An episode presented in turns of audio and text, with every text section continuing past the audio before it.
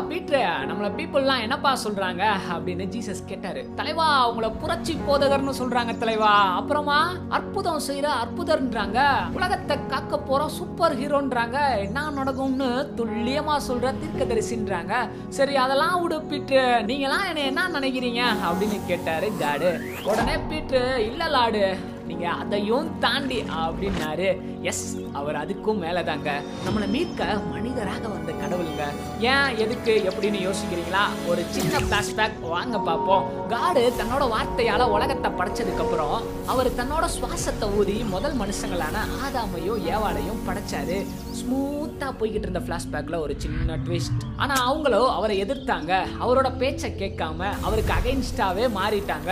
அதே போலதான் இன்னைக்கு நம்மளும் அவரை எதிர்க்கிறவங்களாவே மாறிட்டோம். இந்த சம்பவம்லாம் நம்மோட வாழ்க்கைக்கு மிகப்பெரிய பிரச்சனையாக மாறின போது கூட நம்ம மரமண்டைக்கு அதை பத்தி தோணலை.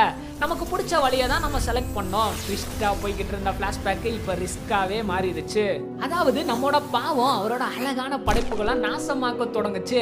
என்னன்னா வியாதியை அநீதியை கொண்டு வந்து லாஸ்டா இது மரணத்துக்கே வழியா மாறிடுச்சு. நமக்குள்ள இருக்கிற அன்பை குலைச்சிருச்சு அல்டிமேட் ரிஸ்க் என்னன்னா இது கடவுளுக்கும் நமக்கும் இடையில இருந்த அழகான உறவை குலைச்சு ஒரு பெரிய வாய்க்கா தகராறாவே அதை மாத்திருச்சு ரிஸ்கை எப்படா சமாளிக்க போறாரு காடு அப்படின்னு ஒரு பெரிய கொஸ்டின் பட் ரிஸ்கெல்லாம் நமக்கு ரஸ்க் சாப்பிட்ற மாதிரின்னு ஹீரோவோட மாஸ் என்ட்ரி சீனு என்னன்னா காடு நம்ம மேல ரொம்ப அன்பு வச்சதால காடே அவர் படைச்ச இந்த உலகத்துல மனுஷனா காலடி எடுத்து வச்சாரு. நம்ம சுவாசிக்கிற காத்த சுவாசிச்சு நம்மளை போலவே மனுஷனா வாழ்ந்தாரு. படத்துல பாக்குற ஹீரோ மாதிரி இல்லைங்க கொஞ்சம் வித்தியாசமான லைஃப்பை அவர் எப்படி நம்மளை வாழ சொன்னாரோ அப்படியே பர்ஃபெக்டா வாழ்ந்து காமிச்சாரு. நம்ம எல்லாம் திரும்ப சூப்பரான அவரை போல ஒரு வாழ்க்கை வாழ்றதுக்கு நம்மளையும் மனம் திரும்பி அவரை போல வாழ சொன்னாரு. எப்பவும் போலதான். ஹீரோ சொல்றத ஃபர்ஸ்ட் யாரு கேட்பா இல்ல நம்ப போறா? ஏதோ சிலவங்க மட்டும்தான். அவரோட வார்த்தையை நம்பி அவரை காடா அக்செப்ட் பண்ணாங்க.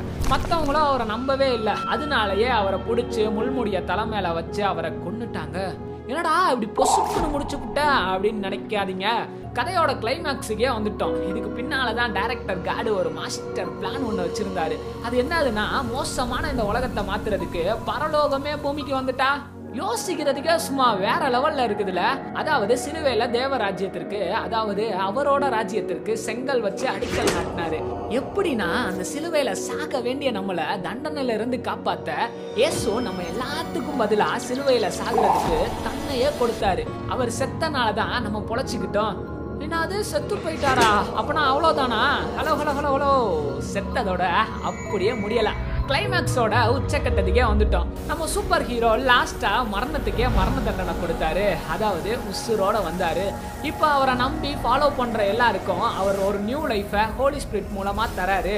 இப்படி தாங்க அவரோட ராஜ்யத்தை பூமியில எஸ்டாப்ளிஷ் பண்ணாரு.